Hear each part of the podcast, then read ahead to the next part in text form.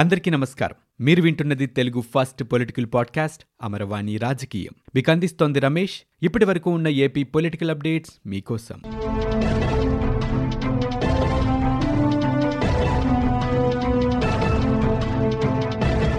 ఆనందయ్య ఈరోజు కృష్ణపట్నంలో పరిమిత సంఖ్యలో కరోనాకు ఔషధాన్ని పంపిణీ చేశారు. ఈ సందర్భంగా స్వల్ప తోపులాట చోటు చేసుకుంది. మందు పంపిణీ సమయంలో పోలీసుల పర్యవేక్షణ కొరవరడంతో భౌతిక దూరం వంటి కరోనా నిబంధనలు గాలికిగిరిపోయాయి. ఈ నేపథ్యంలో ఆనందయ్య గత రాత్రి ఓ వీడియో సందేశాన్ని విడుదల చేశారు.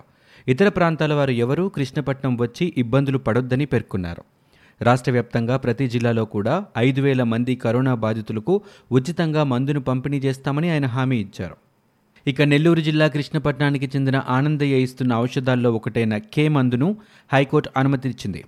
గతంలో ఆనందయ్య ఇతర మందులకు అనుమతినిచ్చింది ప్రభుత్వం. కానీ కంట్లో వేసే చుక్కల మందు సహా కే మందుకు అనుమతి ఇవ్వలేదు. ఆయుష్ నివేదికకు సంబంధించి పూర్తి వివరాలు రాని నేపథ్యంలో వీటికి అనుమతి లభించలేదు. ఇక ఈ నేపథ్యంలో విచారణ చేపట్టింది హైకోర్టు. కరోనా బాధితులకు తక్షణమే కే మందు పంపిణీ చేయాలని స్పష్టం చేసింది. కంటి చుక్కల మందుకు సంబంధించి ఇంకొక రెండు వారాల్లో నివేదిక ఇవ్వాలని ధర్మాసనం ప్రభుత్వాన్ని ఆదేశించింది. విచారణ ఈ నెల ఇరవై ఒకటవ తేదీకి వాయిదా వేసింది. ఆంధ్రప్రదేశ్లో కరోనా కేసుల ఉధృతి ఇంకా కొనసాగుతున్న నేపథ్యంలో పగటిపూట కర్ఫ్యూను పొడిగిస్తూ రాష్ట్ర ప్రభుత్వం నిర్ణయం తీసుకుంది. కర్ఫ్యూను ఈ నెల ఇరవైవ తేదీ వరకు పొడిగించింది ఆంధ్రప్రదేశ్ రాష్ట్ర ప్రభుత్వం. ఇక సడలింపు సమయాన్ని కూడా పెంచింది. ఇప్పటి వరకు ఉదయం ఆరు గంటల నుంచి మధ్యాహ్నం పన్నెండు గంటల వరకు మాత్రమే సడలింపు సమయం ఉంది. ఈ నెల పదకొండవ తేదీ నుంచి మధ్యాహ్నం రెండు గంటల వరకు పెంచుతూ తాజాగా నిర్ణయం తీసుకుంది.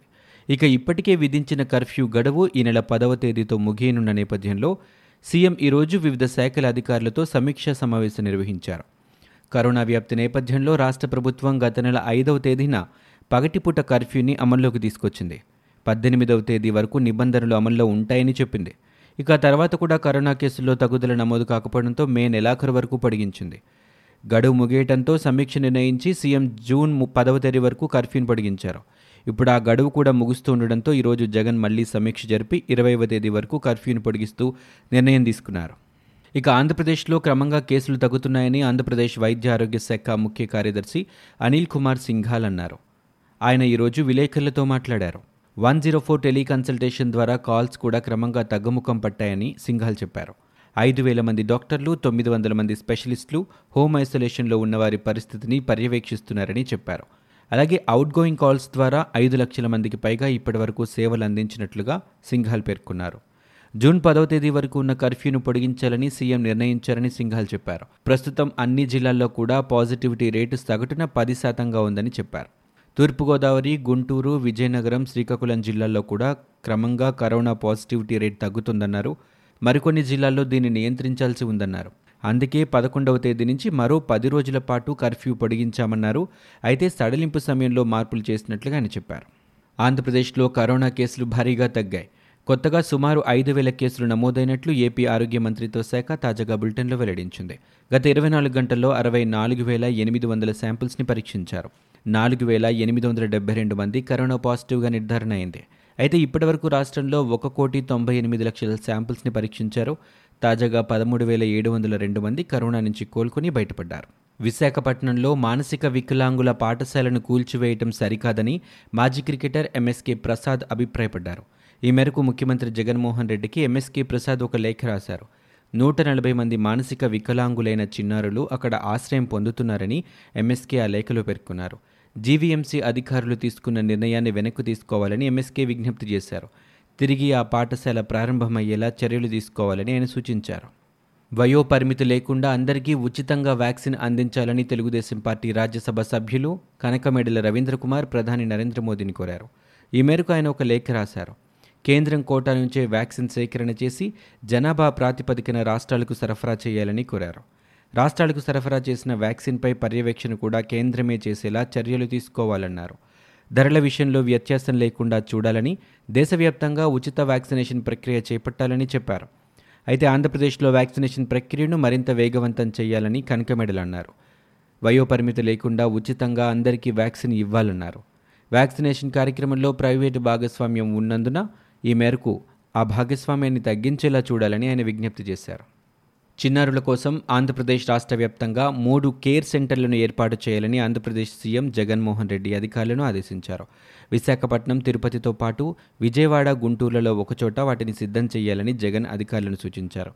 ఈరోజు కోవిడ్ నైన్టీన్ నియంత్రణ, నివారణ, వ్యాక్సినేషన్పై తాడేపల్లి క్యాంపు కార్యాలయంలో సీఎం జగన్ ఉన్నతాధికారులతో సమీక్షా సమావేశాన్ని నిర్వహించారు. కోవిడ్ థర్డ్ వేవ్ కనుక రాష్ట్రాన్ని కదిపితే తీసుకోవాల్సిన చర్యలపై అధికారులతో జగన్ సమగ్రంగా చర్చించారు. అలాగే థర్డ్ వేవ్పై అనాలిసిస్ డేటాలను అధికారులు ఆయనకు వివరించారు. చిన్నారుల కోసం ఏర్పాటు చేసే ఒక్కో కేర్ సెంటర్ నిర్మాణానికి నూట ఎనభై కోట్ల రూపాయలతో ప్రణాళికలు సిద్ధం చేయాలని సీఎం ఆదేశించారు. ఇక పిల్లల్లో కరోనా లక్షణాలు గుర్తించేందుకు ఆరోగ్య కార్యకర్తలకు, ఆశా కార్యకర్తలకు తగిన శిక్షణ ఇవ్వాలని ఆయన చెప్పారు. అన్ని ఆసుపత్రుల్లోనూ పీడియాట్రిక్ వార్డులు ఏర్పాటు చేయాలని జగన్ అన్నారు. పీహెచ్సీలు, ఏరియా ఆసుపత్రులను పరిశీలించి అవకాశం ఉన్న చోట పిల్లలకు చికిత్స అందించాలని ఆయన చెప్పారు. ప్రస్తుతం రాష్ట్రంలో కోవిడ్ కేసుల సంఖ్య తగ్గుతున్నా అప్రమత్తంగా ఉండాలని సీఎం అన్నారు.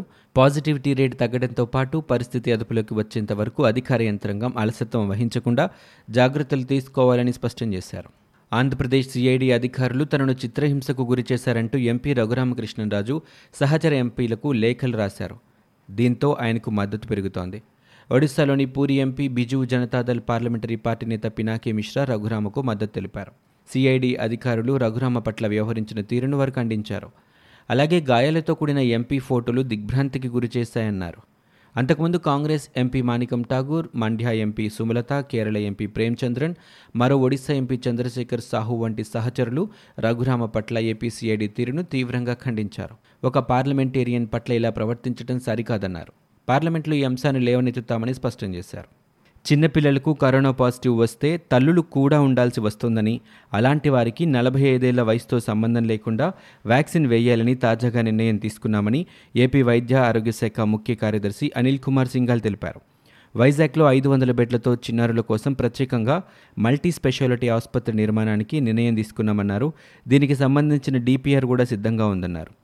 వెంటనే పనులు ప్రారంభించనున్నామని వారు పేర్కొన్నారు. తాజా పరిణామాల నేపథ్యంలో సీఎం జగన్పై టీడీపీ జాతీయ ప్రధాన కార్యదర్శి నారా లోకేష్ విరుచుకుపడ్డారు. ధూళిపాల నరేంద్ర సవాల్ విసిరినట్టే జరిగిందని, అమూల్ రెడ్డి సంగం డైరీలో మొలిచిన గడ్డి కూడా పీకలేకపోయారని ఎద్దేవా చేశారు. అయితే సంగం డైరీ డైరెక్టర్ల సమావేశంలో కరోనా మార్గదర్శకాలు పాటిస్తే నిబంధనలు ఉల్లంఘించారంటూ తప్పుడు కేసు పెట్టించారని ఆరోపించారు. కరోనా మార్గదర్శకాలపై కేసు నమోదు చేయాల్సి వస్తే ప్రతిరోజు మాస్కు ధరించకుండా అధికారులతో సమీక్షలు నిర్వహిస్తున్న మూర్ఖపు ముఖ్యమంత్రిపై రోజుకో కేసు నమోదు చేయాలని లోకేష్ వ్యాఖ్యానించారు.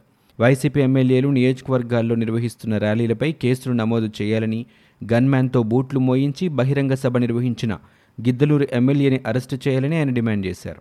రెడ్డి, కమ్మ, క్షత్రియ సంక్షేమ అభివృద్ధి సంస్థల ఏర్పాటు మాట సరే కానీ నిధులు ఇవ్వాలి కదా అని ఏపీసీసీ వర్కింగ్ ప్రెసిడెంట్ తులసిరెడ్డి ప్రభుత్వాన్ని ప్రశ్నించారు. ఆయన మీడియాతో మాట్లాడారు. నిధులు లేని ఆయా కార్పొరేషన్లు ఉత్సవ విగ్రహాలతో సమానమని వ్యాఖ్యానించారు. ఏకగ్రీవాలతో సహా మొత్తం ఎంపీటీసీ, జెడ్పీటీసీ ఎన్నికలను రద్దు చేసి మళ్లీ ఎన్నికలు నిర్వహిస్తేనే ప్రయోజనకరమన్నారు. వెంటనే రాష్ట్ర ప్రభుత్వ ఉద్యోగాల్లో పది శాతం ఈడబ్ల్యూఎస్ రిజర్వేషన్లు అమలు చేస్తూ జీవో జారీ చేయాలని తులసిరెడ్డి డిమాండ్ చేశారు. అగ్రవర్ణ పేద యువతపై ఎందుకంత కక్ష అని ఆయన నిలదీశారు. ఈడబ్ల్యూఎస్ పది శాతం రిజర్వేషన్ల మాట ఏమిటన్నారు. ఈ రిజర్వేషన్లు ఎందుకు అమలు చేయటం లేదో కారణాలు తెలపాలని ఆయన డిమాండ్ చేశారు. ఇక నూట మూడవ రాజ్యాంగ సవరణ ద్వారా భారత ప్రభుత్వం కల్పించిన హక్కు ఇదని, భిక్ష కాదని స్పష్టం చేశారు. రెండు వేల పంతొమ్మిది ఫిబ్రవరి ఒకటి నుంచి కేంద్ర ప్రభుత్వం అమలు చేస్తోందని, దాదాపు అన్ని రాష్ట్ర ప్రభుత్వాలు అమలు చేస్తున్నాయన్నారు. పొరుగునే ఉన్న తెలంగాణ రాష్ట్రం కూడా అమలు చేస్తుందన్నారు. అయితే నర్సాపురం ఎంపీ రఘురామకృష్ణరాజుకు సుప్రీంకోర్టు బెయిలు మంజూరు చేయడం ప్రజాస్వామ్య విజయమని తులసిరెడ్డి పేర్కొన్నారు. ఇవి ఇప్పటివరకు ఉన్న ఏపీ పొలిటికల్ అప్డేట్స్. మీరు వింటున్నది అమరవాణి రాజకీయం, తెలుగు ఫస్ట్ పొలిటికల్ పాడ్కాస్ట్. నేను Ramesh. For more details visit W W W dot Amaravani dot in. We're also available on Spotify, Gaana, Apple podcast, iTunes and Google podcast.